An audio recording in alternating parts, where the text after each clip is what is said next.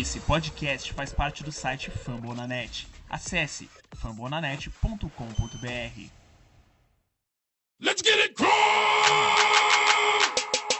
Now songs, let's go. Come into a house and get bruised up, white and blued up. Now songs, let's go. All the competition's getting roughed up, you're getting f***ed up. Now songs, let's go. Stepping on the field and Fala galera, mais um episódio do podcast Colts Brasil indo pro ar nosso podcast que fica hospedado no site do Fambonanet. Vocês já me conhecem, eu sou da Vila do perfil CoachBR no Twitter. Para fazer o episódio aqui comigo hoje, eu tô com a Carol, redatora lá do Fambonanet. Fala galera, tudo bom? É, e com o Lucas, redator do Fambonanet, lá do perfil HorseBR no Twitter. E aí galera, como é que tá? Tudo tranquilo com vocês? No episódio de hoje a gente vai falar fazer nosso review aí de Colts e Steelers, que acabou sendo mais uma derrota do Colton por 20 a 17 no último final de semana. E falar, dar um pouquinho mais de notícias aí sobre Andrew Luck, principalmente o Brissette, que saiu machucado desse jogo.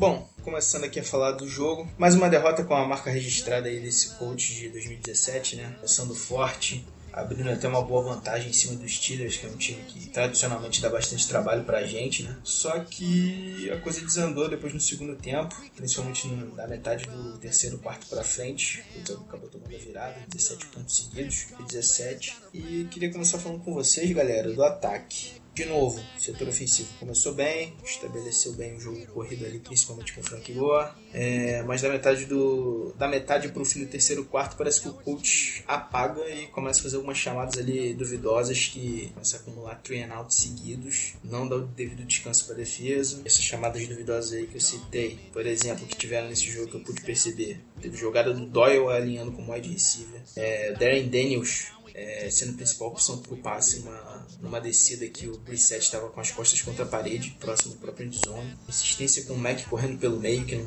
deu em nada durante o jogo todo. E o Gore some da metade do terceiro quarto em diante. Eu não entendi, ele estava com uma boa média por carregada. Não entendi porque ele desapareceu. Fizeram o ataque ficar cada vez menos cansando a defesa. E teve um drop miserável ali também do Doyle, próximo da endzone, que resultou na interceptação. Depois acabou virando touchdown de empate dos Steelers na campanha seguinte. Eu já queria perguntar para vocês assim, vocês botam a derrota de ontem principalmente na conta do Doyle e aí vocês já podem falar aí do ataque, tanto o Carol quanto o Lucas. Aí. É, assim, quando a gente para para analisar a, a, jogada, digamos que fatal, que foi o momento em que o Steelers realmente tomou a, a dianteira do jogo, conseguiu a vitória, foi a jogada do Doyle. É, mas eu acho que, apesar desse ter sido o fator principal, como você mesmo falou, o ataque está parando novamente é, no segundo tempo, entendeu? Como você falou, o Gore parou de correr, as chamadas pro, pro Marlon Mack também foram muito ruins. E uma coisa que, que tem sido muito recorrente também, assim como foi no jogo contra o Texans, foram as faltas da linha ofensiva. Ontem, só o, o Callis, ele fez, ele cometeu três faltas, foram três false starts ridículos que dificultaram muito a progressão do time em campo, entendeu? Aparentemente, eu achei que o Brissett melhorou um pouquinho com relação à semana anterior, na questão de soltar o passe, mas ainda assim, é, eu observei algumas jogadas que ele demorou muito para soltar a bola, até em algumas ocasiões que tinha recebedor livre. É, talvez não, não conseguiria alcançar o first down, enfim, não, não sei os motivos pelos quais ele não lançou a bola, mas eu vi uma certa evolução da semana passada para essa de agora. É, e realmente, talvez se apoiar no Doyle como principal recebedor tenha sido um problema especificamente naquela jogada. É claro também que o defensor dos Steelers contou com um pouquinho de sorte, porque a bola caiu no colo dele. Foi assim, bizarro. Poderia ter sido um drop que a bola caísse para pro lado pra frente do Doyle, que estava de costas para o campo adversário. Foi assim, realmente foi um pouco de falta de sorte ele também, na minha opinião. Ainda que o Doyle não possa cometer drops como ele cometeu aquele de ontem, né? É, ele já teve uma partida muito ruim na temporada, que ele sofreu dois fumbles, por motivo de erro dele também, acabou ocorrendo uma interceptação. Dessa vez foi mais um erro dele e tá sendo difícil é, jogar, porque para o jogo que o T.Y. não se destacou, a gente viu o Rogers voltando e jogando bem. O Moncrief só teve uma recepção, que foi a recepção do touchdown para 60 jardas. O Marlon Mack alinhando como wide receiver, mas também não sendo muito efetivo. E é uma coisa que eu estava até comentando anteriormente com vocês. Às vezes a gente tem entende que o jogador não está muito bem no jogo, não está muito bem no dia e não vai produzir, como foi o caso do Doyle. Só que a gente está sem opção também para jogar ali, porque o Exu não tá jogando e ele se mostrou um alvo relativamente bom, mesmo que tenha jogado pouco temporada passada. Então, muitas vezes também a gente tá observando que a gente não tem muita opção segura no ataque. Eu acho que, apesar da nossa defesa ainda ser um pouco fraca, a gente tem muitas peças boas. E o foco a partir de agora, nesse draft, ainda que seja conseguir um bom pass rush e melhorar a posição de inside linebacker, a gente também tem que voltar a renovar o ataque. Conseguir mais um bom tight end, conseguir mais um bom recebedor e um running back para deixar o jogo corrido um pouco mais propício para quando o Luck voltar ele conseguir jogar também. É, cara, a Carol já falou muito bem sobre quase tudo. É, uma coisa que eu queria acrescentar, cara, é, para mim, é, só respondendo a pergunta do Davi, é, foi, um, foi um erro coletivo. É claro que o Dória teve sua parcela de culpa. Tem que ser culpado mesmo é, em, a certo ponto, porque esse é o terceiro jogo já dele que ele prejudica o time. É, se eu não me engano, contra o Titans, ele também teve um jogo muito ruim. E contra o 49ers, se eu não me engano, posso estar errado, mas ele teve outros dois jogos muito ruins, é, com fumbles e drops. Então, não é a primeira vez que ele faz isso. É, ele sofreu aquele drop lá dentro da linha de 10 jardas. Aquilo, foi, se não me engano, foi uma terceira descida também, uma terceira descida. Então, isso não, não tem, tem como desculpar ele. É, acabou o Shazier fazendo uma boa jogada. Mas outra, outra coisa que eu queria falar é sobre a, a, linha ofensiva e sobre o Brissett, cara. É, a maioria das vezes que o coach tem perdido jogos assim que estava ganhando é, e acabou perdendo, muito da culpa tem sido dos dois. No primeiro tempo, a gente tem visto que a linha ofensiva tem sido muito, muito boa. É, tem conseguido dar bastante tempo para o Brissett lançar e, e, tudo mais. É, mas sempre no, na segunda etapa, a linha ofensiva parece que entra outros jogadores em campo. É impressionante. É, ninguém mais consegue bloquear, todo mundo começa a fazer um monte de falta, começa a ficar indisciplinada a linha ofensiva. É, então, é complicado, cara. Quando a linha ofensiva não consegue jogar 60 minutos, a gente dificilmente vai ter alguma chance de ganhar. E, mas não é só na linha ofensiva também, cara. É, o Brissett, ele tem sofrido isso a temporada inteira. É, no segundo, na segunda etapa do jogo contra os Steelers, é, eles lançaram quase todo o snap eles lançaram Blitz. Porque o Brissett, ele não consegue jogar contra Blitz. É impressionante, cara. Sempre quando manda Blitz contra ele, Blitz contra ele, faz sucesso. É, consegue alguma coisa, consegue pressionar, consegue forçar um passe completo, consegue um sec. É, toda, toda vez é isso, cara. Ele tem que fazer um trabalho bem melhor, reconhecendo o Blitz, mudando a jogada na linha de scrimmage. Uma coisa que ele ainda precisa melhorar bastante, apesar dele ser um quarterback sólido já. Ele precisa melhorar nesse ponto, reconhecendo as jogadas, é, mudando as jogadas de scrimmage para ele poder ter portos seguros ali, é, passes curtos para ele, passes rápidos. É, porque se ele não mudar a jogada e continuar com a mesma jogada do gameplay, não conseguir reconhecer blitz, toda vez que mandarem blitz, ele vai ser sacado, porque a maioria dos nossos wide receivers tem características de big play.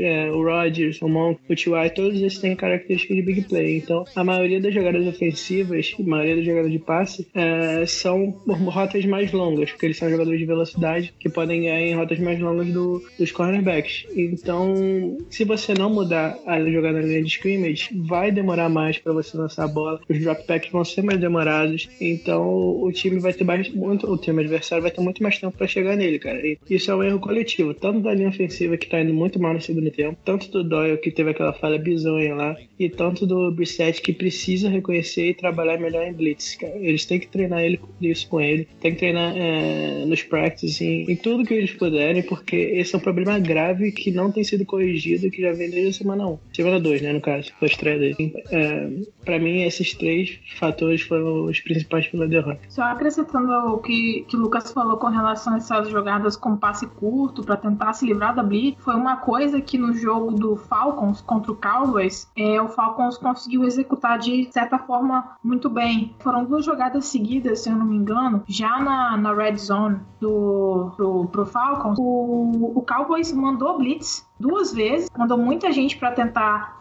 chegar até o Matt Ryan como uma, foi, tipo assim, foi uma coisa simples. O, era um tight se eu não me engano, estava posicionado na parte mais extrema da, da linha ofensiva, no lado direito, e ele sempre saía pro lado direito para dar essa opção. Ele ficava um pouquinho na linha, via se ia precisar de bloquear mais alguma coisa, se os outros jogadores iriam conseguir desenvolver uma rota curta para conseguir completar o passe. Quando ele via que não ia acontecer, ele já ia pro lado, é, o, o Matt Ryan já saía também pro lado do pocket, ele já conseguia sair da blitz e era uma jogada simples, entendeu? Foram é uma opção muito simples. Se a gente conseguir alguém para fazer essa, essa rota curtinha, Tyrande, não sei se é o Doyle, o Doyle já executou isso alguma vez antes também, ou algum outro Tyrande que consiga bloquear um pouquinho caso necessário. E também fazer essa movimentação de forma rápida, eu acho que é uma opção muito boa. Provavelmente isso foi uma uma jogada que ficou de herança do Kyle Shanahan, como o Brissett, mesmo que ele é um pouco lento, ele consegue também sair do pocket se precisar, e já pensando é, no Luck na próxima temporada, ele consegue fazer isso também, ele consegue fazer essa movimentação,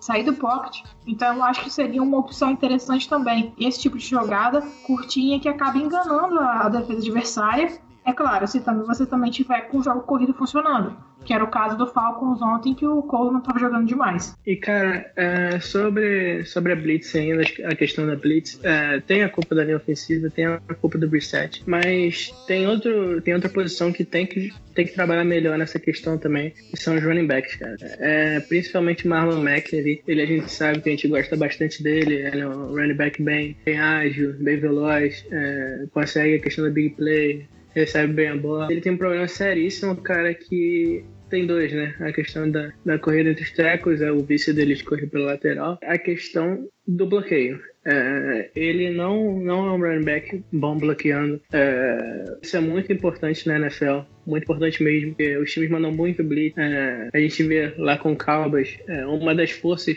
do, do Cowboys, é, principalmente no ano passado, é, quando eles tinham uma linha ofensiva boa, quem ajudava muito eles ali em questão de blitz era o Ezekiel Elliott, que ele é um dos melhores running backs da NFL bloqueando. É, ele, além de ser um running back muito bom, correndo com a bola, ele também é um running back excepcional bloqueando, dos melhores. Então isso é muito importante, cara, é, para você tirar a pressão do seu quarterback, para você proteger ele, dar mais um ou dois segundos segundos ali pro quarterback. Isso é extremamente importante. E o Colts não, os running backs do Colts, principalmente Marlon Mack, não tem feito isso. É, é um erro da, também do, do staff de colocar um running back que não tem essa característica para fazer isso. É, em jogadas que não precisa, pode botar o Gore ali que, que ele pode bloquear, mas é um erro também do staff de colocar o Mack sabendo que ele não é um bom running back bloqueando, mas também ele tem que se, tomar consciência de que ele precisa ser melhor. Isso, trabalhar mais nisso, porque principalmente na partida contra o Texans, que ficou bem claro, é, teve uma jogada de blitz, foi até aquela jogada da,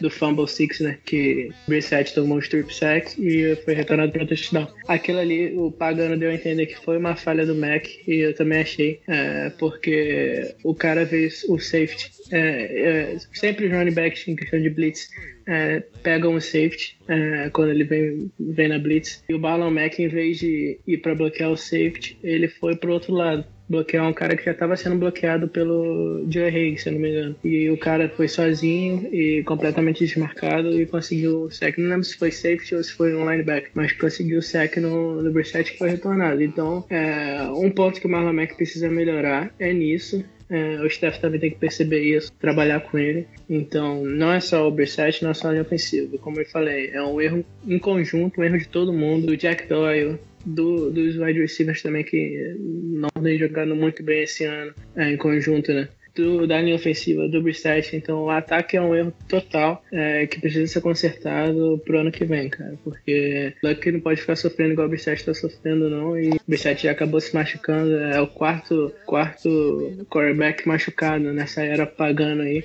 Nos últimos dois anos, né? Nos últimos três anos. é o quarto, running back, é o quarto quarterback machucado, então os running backs, a linha ofensiva precisam fazer um trabalho bem melhor se a gente quiser chegar a algum lugar no que é, assim, é, acho que essa questão do bloqueio realmente é muito importante, porque, como você falou, quando o Cowboys escolheu o Zach, é, a gente sabia que ele ia ter um impacto consideravelmente grande por ser muito, muito completo, ele consegue fazer de tudo. Assim, eu não sei até que ponto seria interessante, é, claro que vai ter a chegada de um novo, um novo head coach, provavelmente pro ano que vem, não sei se a gente precisaria ser tão radical a ponto de usar um fullback, um time voltar a utilizar, ou talvez o terceiro running back, que é um cara geralmente mais. É, considerando o que a gente tinha, que era o Robert Turbin, que é um cara um pouco mais parrudo, um pouco mais forte, é, utilizar ele mais para para fazer esses bloqueios também. Talvez iria ajudar bastante. Assim, eu não sei até que ponto isso seria efetivo, mas realmente essa, essa questão que você levantou do Mac não conseguir bloquear é importante porque aquele jogo é, onde o Brissette perdeu a bola devido à falta do bloqueio ali pelo meio, o cara passou livre, entendeu? É, realmente foi, foi muito importante. Às vezes a gente pega e acaba criticando e não dando muito ouvido ao que o Pagano fala, porque a gente já tem uma predisposição a isso, mas realmente foi uma, foi uma colocação que ele acertou com relação a, a, ao Mac.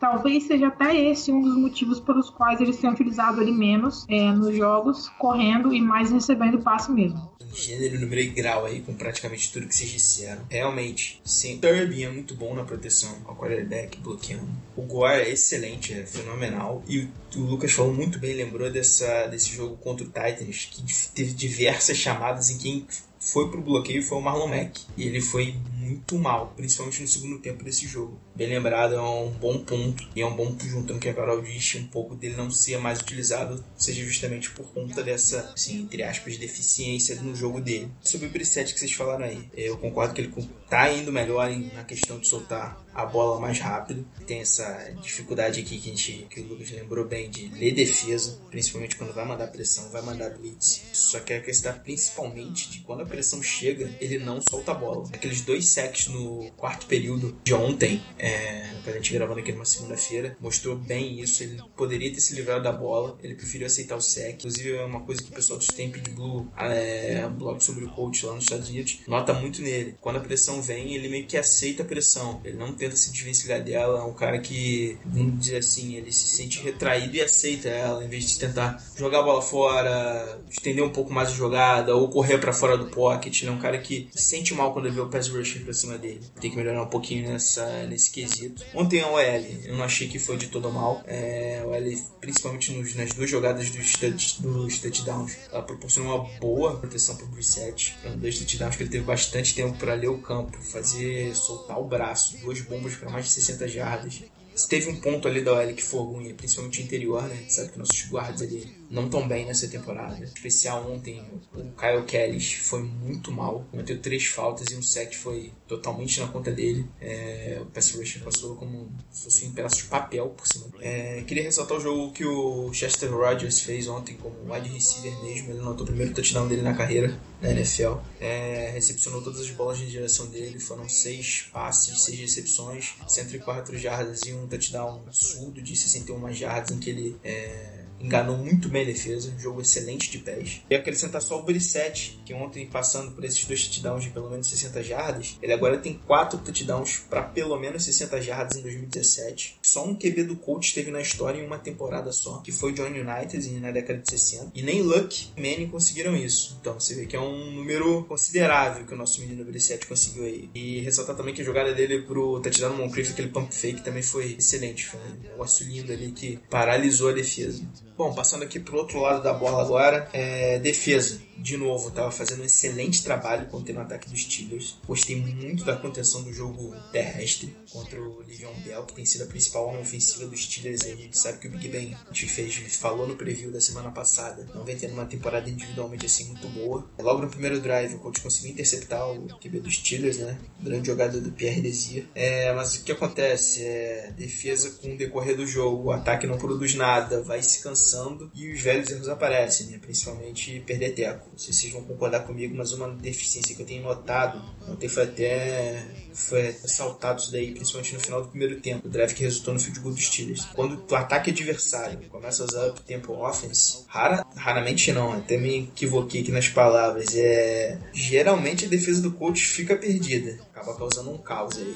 O que vocês acharam aí da nossa defesa ontem? É, cara, pessoalmente gostei muito que eu vi da defesa. É, eu concordo plenamente com o que o falou. É, sempre quando, quando os ataques começam a ir mais rápido pra linha de scrimmage, sem huddle, sem nada, a defesa do coach fica muito perdida. E isso é erro do, do coaching staff, né, cara? Que não consegue, não consegue ajustar bem a defesa, não, e a defesa fica muito, é, muito fica meio sem, sem saber o que fazer é, na jogada. Então, aí a gente acaba tomando muitas jadas por isso. No geral, ontem, é, eu gostei bastante da defesa. É, o Bell, que é o melhor running back da NFL para mim, ele teve apenas 3.1 jardas por carregada e 26 tentativas, que é uma excelente marca para uma defesa contra o Pittsburgh Steelers. É, a linha ofensiva deles, a gente já sabe que é uma das melhores da NFL. Tem excelentes jogadores na linha ofensiva, David De Castro, que é um All-Pro, tem o Villanueva também, que é excelente, o Pounce Center também, que é muito bom. Então, é uma das melhores da NFL, então você conseguir segurar ele, que é o, o melhor running back da NFL, e para a maioria, eu acho, com consenso que é um dos cinco melhores, é, é um feito excelente você segurar ele apenas três pontos mediados carregados. A nossa linha defensiva, cara, é, tem sido fantástica esse ano. É, quando ela tá descansada, ela tem parado praticamente todos os times é, em jardas terrestres. O Jonathan Hankins, cara, e o Al Woods estão absurdos esse ano. É, o Al Woods a gente não esperava muita coisa dele e ele tá jogando muito, muito bem mesmo na posição de novo teco. O Jonathan Hankins a gente já esperava que ele fosse bem, que ele já vinha de de boas temporadas com o Giants. Ele só tá sacramentando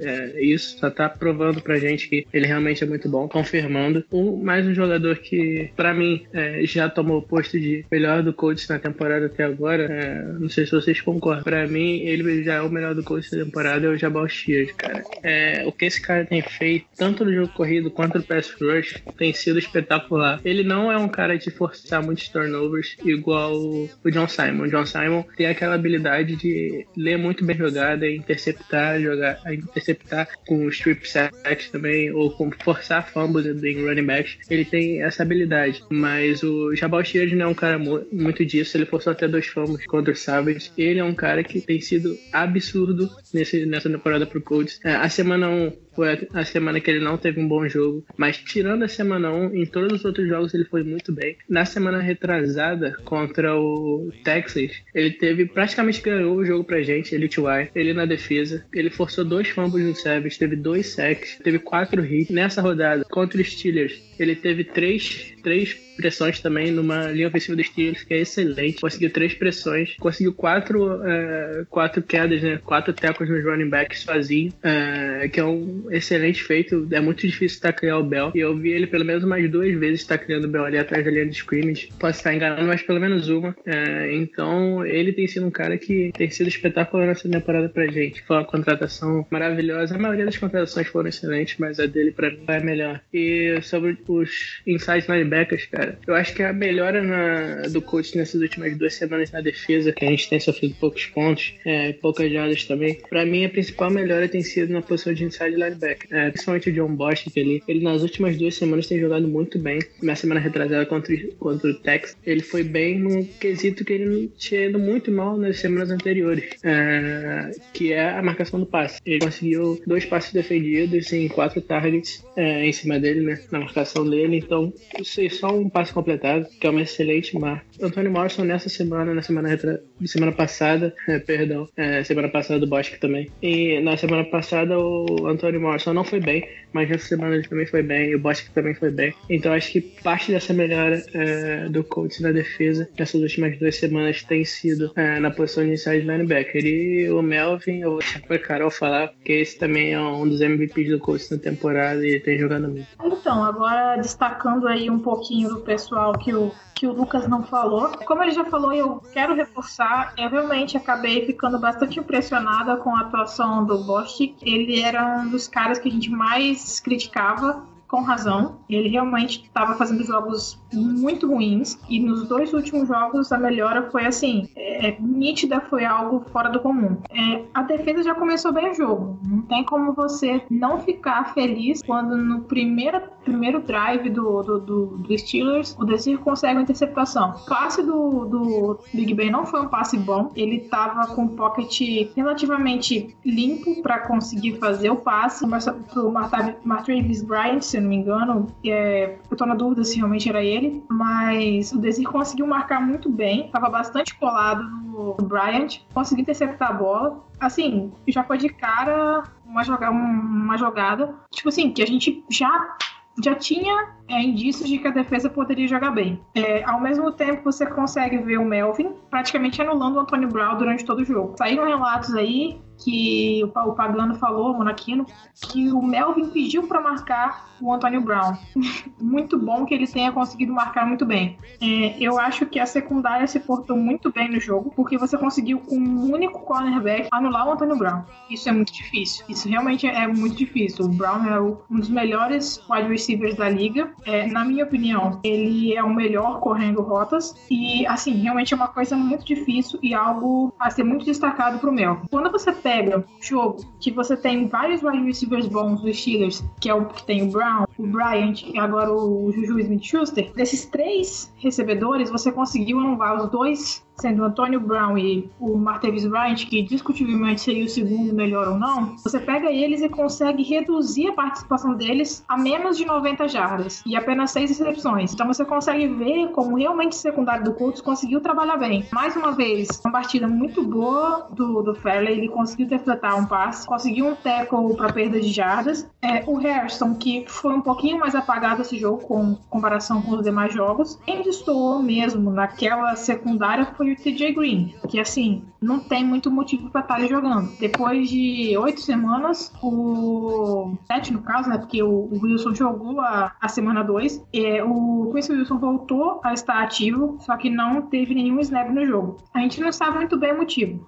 É, apesar de alguns indícios de problemas de comportamento treinos, é, a gente não sabe muito bem o porquê do Quincy Wilson não estar tá jogando. Ele jogou muito bem no, no segundo jogo da temporada, praticamente anulou é, o ataque adversário, e fica essa questão aí que a gente não sabe muito bem porque ele tá jogando. Aí, não tendo ele, quem tá jogando é o TJ Green. Tipo, ele fez uma falta ridícula, ele foi unnecessary roughness, se eu não me engano. Ele simplesmente pulou em cima dos jogadores sem motivo algum, entendeu? É uma coisa bizarra, são coisas que acontecem ainda com a defesa do Colts que não tem explicação. Mas enfim, é um jogo muito bom. É, dois caras que eu gostaria também de destacar é o Hassan Ridgway, que teve um jogo muito bom no jogo passado, e novamente teve um bom jogo, conseguiu um sec, conseguiu o teco para perda de jardas, também o Marquinhos Mingo. Com a lesão do Simon, é, o Mingo conseguiu um pouco mais de espaço para jogar ali. E ele tem feito atuações relativamente boas, que é um cara que todo mundo tava como perdido já na NFL, entendeu? E a gente tá conseguindo fazer com que ele jogue minimamente bem. E também o, Marcos Hunt, que quando, com a lesão do Glenn Henderson também tá jogando mais, né? Tá tendo uma oportunidade. E eu também tô gostando dele jogando ali. Eu acho que, que ele pode ser um cara importante para a rotação para próxima, pra próxima temporada. Fazendo uma correção, o TJ Green tá jogando de safety, né? Já que a gente tá com problema de free safety. É, já que o, o Hooker machucou, e então você tem Butler e TJ Green, né? Já que agora o Harrison tomou conta de uma vaga, Melvin de outra, enfim. E o Desir no lugar do Vontae Day. Mas eu acho que é isso que a gente tem para destacar aí da defesa. Foi uma atuação muito boa. Mais uma vez a gente conseguiu parar um ataque muito bom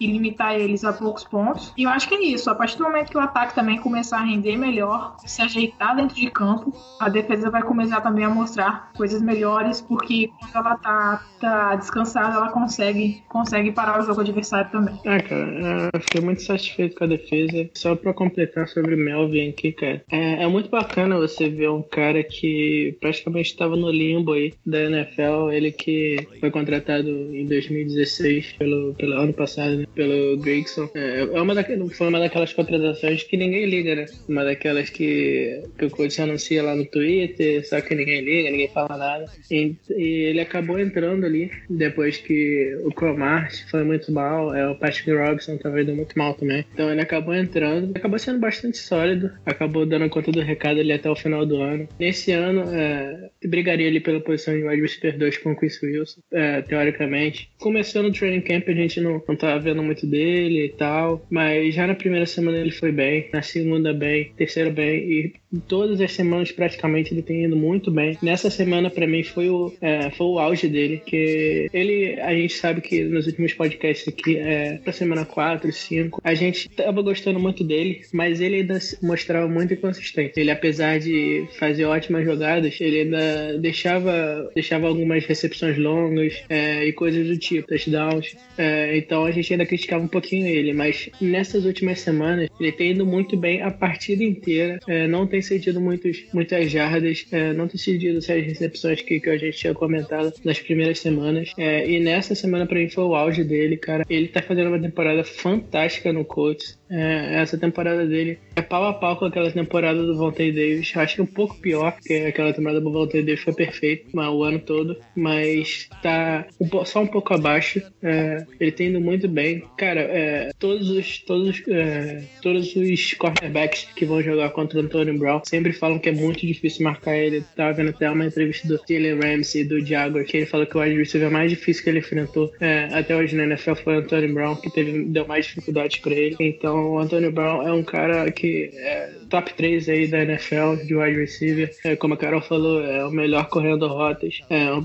um wide receiver muito ágil, então é muito difícil marcar ele. Ainda mais para cara grande como, como o Melvin, ele é um cara alto. É, o Melvin é um cara alto, é um cara que marca bem press ali é, na linha de scrimmage. E ele conseguir, principalmente né, nos primeiros três quartos ali, é, se eu não me engano, o Brown só teve 15 jardas a, até o, a última campanha dos Steelers, que ele teve uma recepção de 32 jardas, eu acho. Foi pra, quase a última jogada da partida. Então ele ficou na maior parte da partida com menos de 20 jardas. Riso para Anthony Brown, que é o wide receiver com, mais jardas na liga, é, de longe. Ele tá muito à frente do, do. até semana passada ele estava na frente do T.Y. por mais de 120 jardas. E isso que o T.Y. ainda não tinha tido a semana de bye. Então, por você segurar ele a menos de 20 jardas praticamente o jogo todo, só na última campanha que ele conseguiu uma recepção mais longa, cara, isso é fantástico. E o que o Melvin tem feito essa temporada surreal e ele deve receber bastante dinheiro aí na off-season e merece, cara. É um cara merecedor que até ano passado não era praticamente estava perdido na NFL e esse ano voltou, tá brilhando e merece ser pago aí. Ele é um cornerback que, que do coach que merece ser pago esse ano e não não volta que, que infelizmente decepcionou bastante a gente. É, o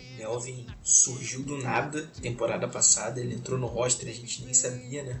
Essa temporada, tendo uma temporada brilhante. Complementando aí o que o Lucas tinha falado, eu até acho que é, talvez aqui do podcast maior crítico dele. Fazia boas jogadas durante praticamente 90% do tempo no jogo. E em uma ou duas participações ele permitia alguma big play, alguma coisa que botava o jogo, no, o coach numa situação complicada no jogo. É, mas como o Lucas disse bem aí, é, nas últimas 3, 4 semanas principalmente, ele tem vindo aí numa sequência muito sólida. Realmente não tem que questionar mais ele agora, ele até chamado antes, ali no início da temporada, de roller coaster pelo, pelo pessoal lá que cobre o coach lá nos Estados Unidos, mas nessas últimas semanas aí não tem como questionar as performances de sólido. E só voltando na pergunta que o Lucas tinha soltado lá atrás, é, concordo com ele, o Jabal Shield é, é, o principal jogador defensivo do Colts aí nessa, até aqui na temporada. Acho que se o Simon tivesse inteiro aí, essa disputa estaria ali pau a pau. É, até que o Simon a gente voltou aqui é, na pré-temporada que ele foi nosso, entre aspas, MVP.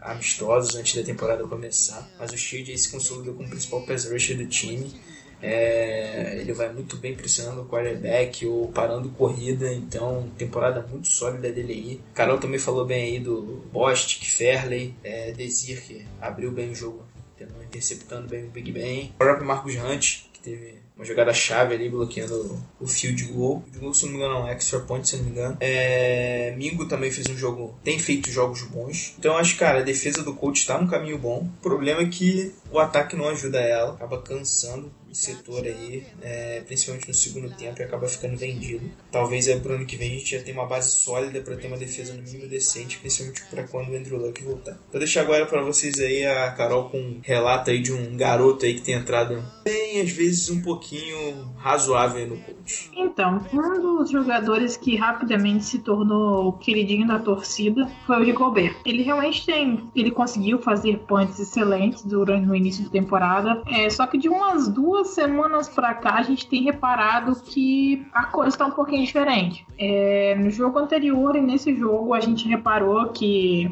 que ele tem feito tem feito uns pontos muito bons, só que às vezes ele parece um pouquinho 880. Eu não sei se vai ser muito justo criticar isso, só que ao mesmo tempo que ele coloca um punch na linha de uma jarda, no mesmo jogo ele acaba errando um punch que se torna um punch de, sei lá, 30 jardas saindo pela linha lateral, entendeu? É, foi uma coisa que eu reparei é, nos dois últimos jogos, que tem acontecido com um pouco mais de frequência. Logo no início ele estava assim, com atuações impecáveis. É claro que que ele realmente, ele para um, um Panther novato, ele tem ido muito bem, mas em algumas, algumas ocasiões ele ele tá errando. É claro, ele é calor, ele vai errar, isso é normal, mas a gente também não pode deixar de destacar que eles não vão ouvir esse podcast aqui, é, não vai ser relevante para eles, mas eu acho que é interessante a gente destacar isso, porque a gente estava muito acostumado com o McAfee, que tava assim, era impecável, não tinha o que falar. Ele era, na minha opinião, o melhor é, Panther da liga. E assim, é uma coisa que a gente tem que falar. Por mais que o Colbert tenha sido uma excelente,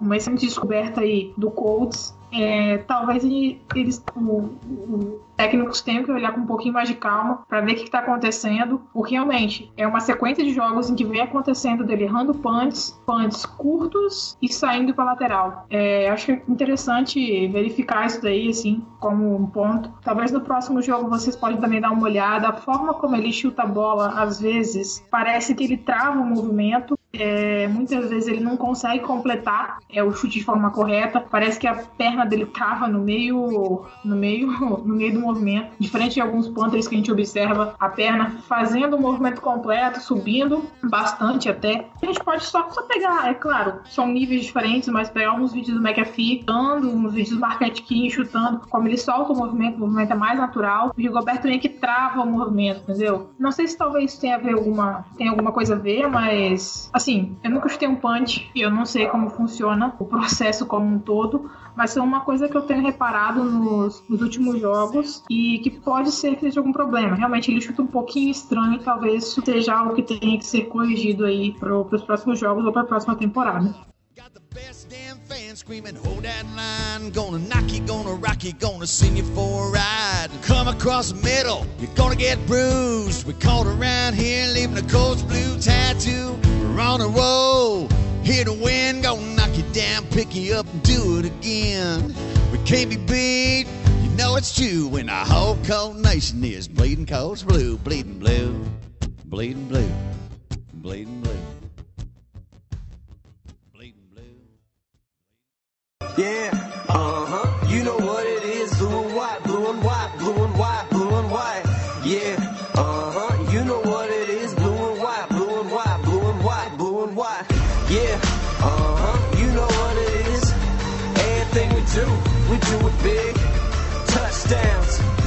conversions, win the game. Now that's certain out in the crowd with my friends screaming Peyton's name. Blue and white, blue and white, blue and white, blue and white. Shout out the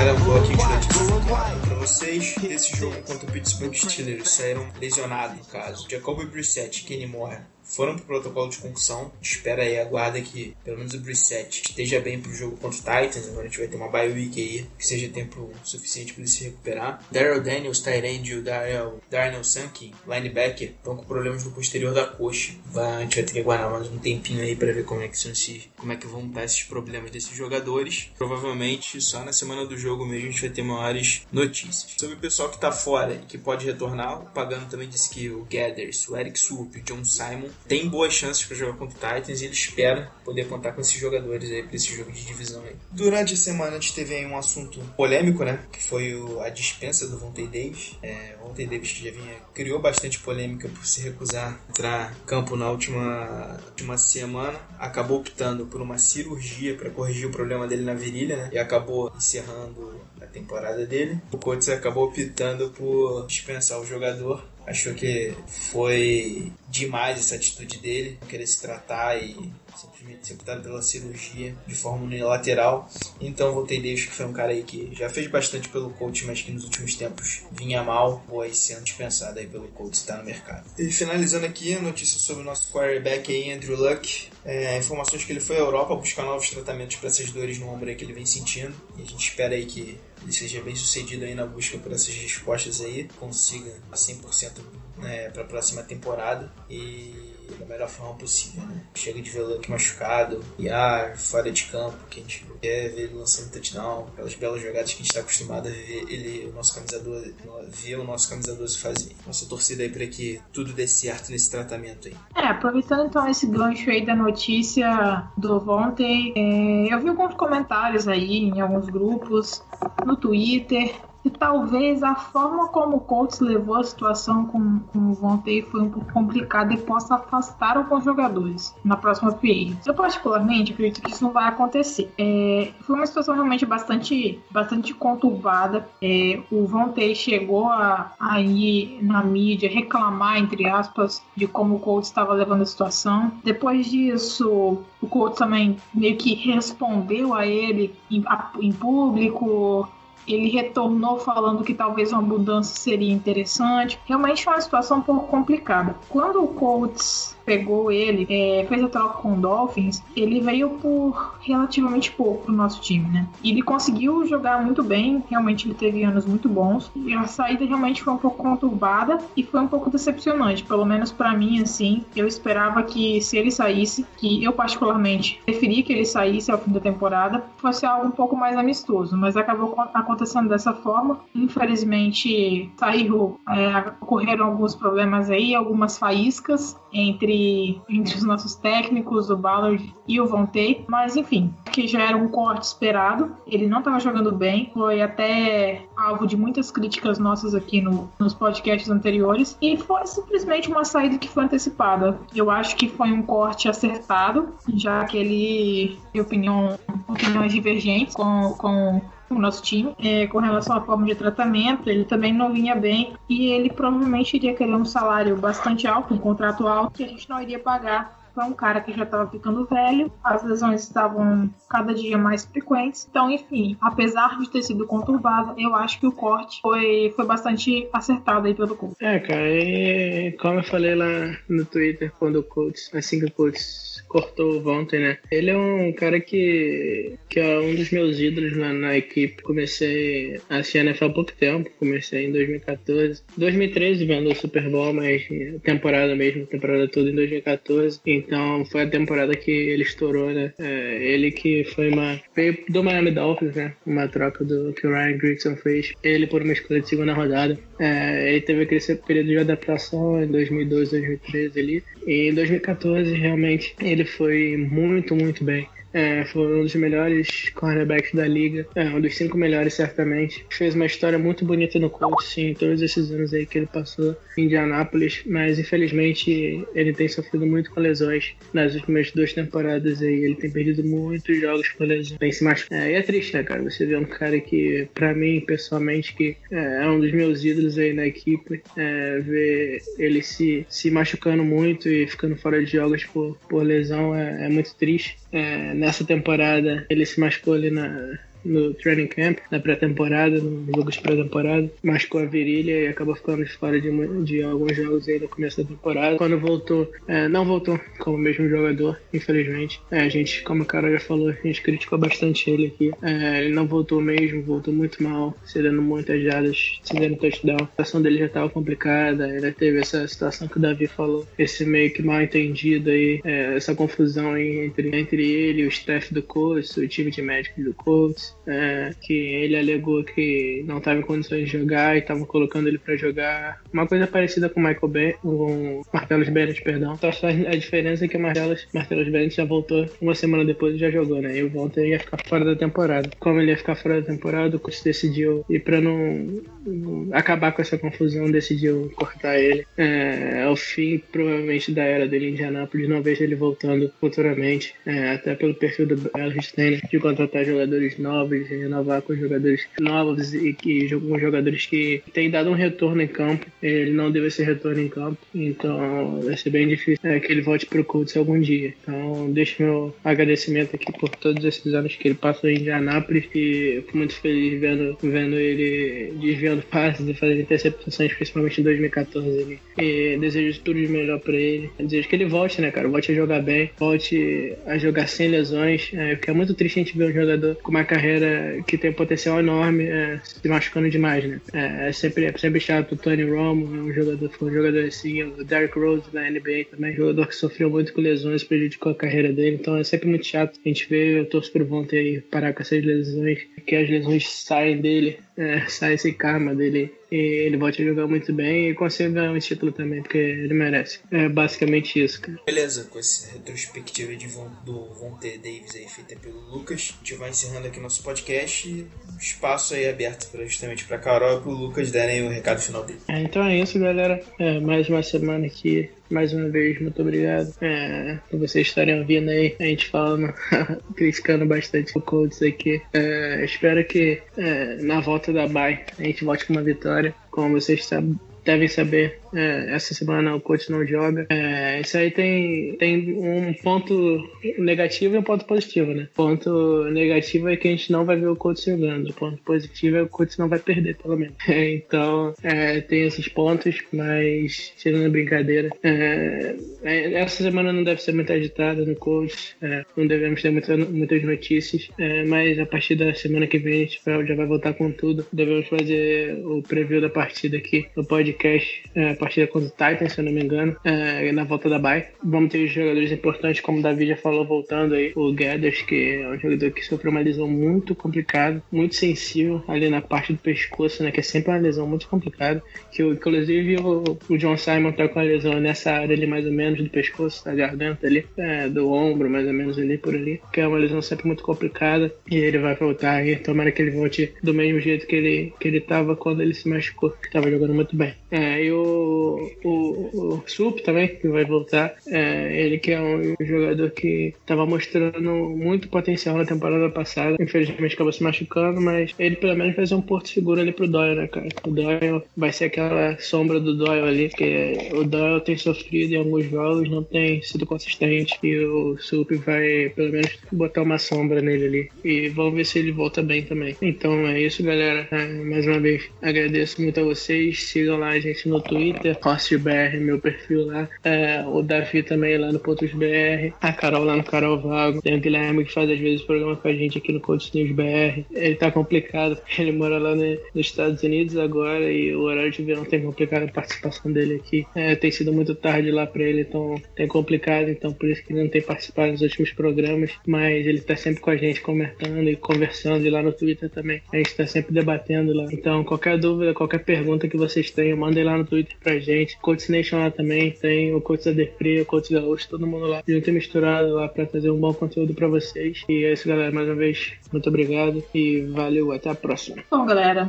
como sempre, aí agradecendo quem ouve o podcast. É, nós estamos aqui gravando na segunda-feira, dia 13 de novembro, até no máximo quarta-feira aí, que é feriado. Vai sair também o review do jogo contra contra os Steelers lá no Fambonanet. É, texto meu de Pedro Jorge. E é isso daí. Dessa vez a gente acabou nem cornetando. Acabou nem cornetando muito o Colts, ainda que a gente tenha perdido. Foi até um, um, um programa um pouquinho calmo aí. Ninguém, ninguém se exaltou. Mas enfim, é, a gente conseguiu observar bastante a evolução do time, de certa forma, uma esperança para a próxima temporada. E é isso aí. Gostaria de agradecer a todo mundo que ouve, que baixa o podcast, lê os nossos textos lá no Fambonanet. É, serão duas semanas, serão duas semanas aí sem muito, muitas notícias, é, com podcasts mais curtos, mas entre lá no site, sempre tem alguma coisa nova saindo, os meus textos, os textos do Lucas, a gente está tentando produzir conteúdo novo aí para vocês. Teve texto sobre o Pagano, quem quiser pode ir lá acessar, a gente está atualizando também com as derrotas, os reviews, os previews, como eu já falei, e é isso daí. Esperar que na próxima semana a gente consiga ter os nossos jogadores aí que ficaram muito tempo fora de volta, o Garrett, o Sup, enfim, para ver como é que o time vai sair também com algumas peças que estavam faltando, que são remanescentes da temporada passada, junto com as peças novas que chegaram esse ano aí na defesa e no atalão. Obrigado, galera. Até semana que vem. Bom, é isso, meu povo. Agradeço a presença de todos vocês, a audiência de vocês. É... O Carol bem falou, leiam lá os textos tanto da Carol quanto do Lucas. É... Muito conteúdo bom aí vindo sobre o Coutão. A gente está tentando aí toda semana estabelecer um conteúdo bom sobre o coach. Essa semana, infelizmente, vocês não vão poder ver esse time maravilhoso em campo. Bye week aí Indianápolis. É, pode não parecer, mas pagando também é filho de Deus e tem direito a um descanso. Então, guardem aí seu hate, o hate de vocês para daqui a duas semanas, que vamos ter aí Colts e Titans. Então, é isso aí, pessoal. Obrigado de novo pela presença de vocês. Se vocês quiserem escutar mais sobre os outros times da NFL, é, curtam lá o conteúdo do Fambonanet. Eles têm podcast uma porrada de franquia lá disponível para vocês. E é isso. Obrigado de coração e até a próxima. Valeu!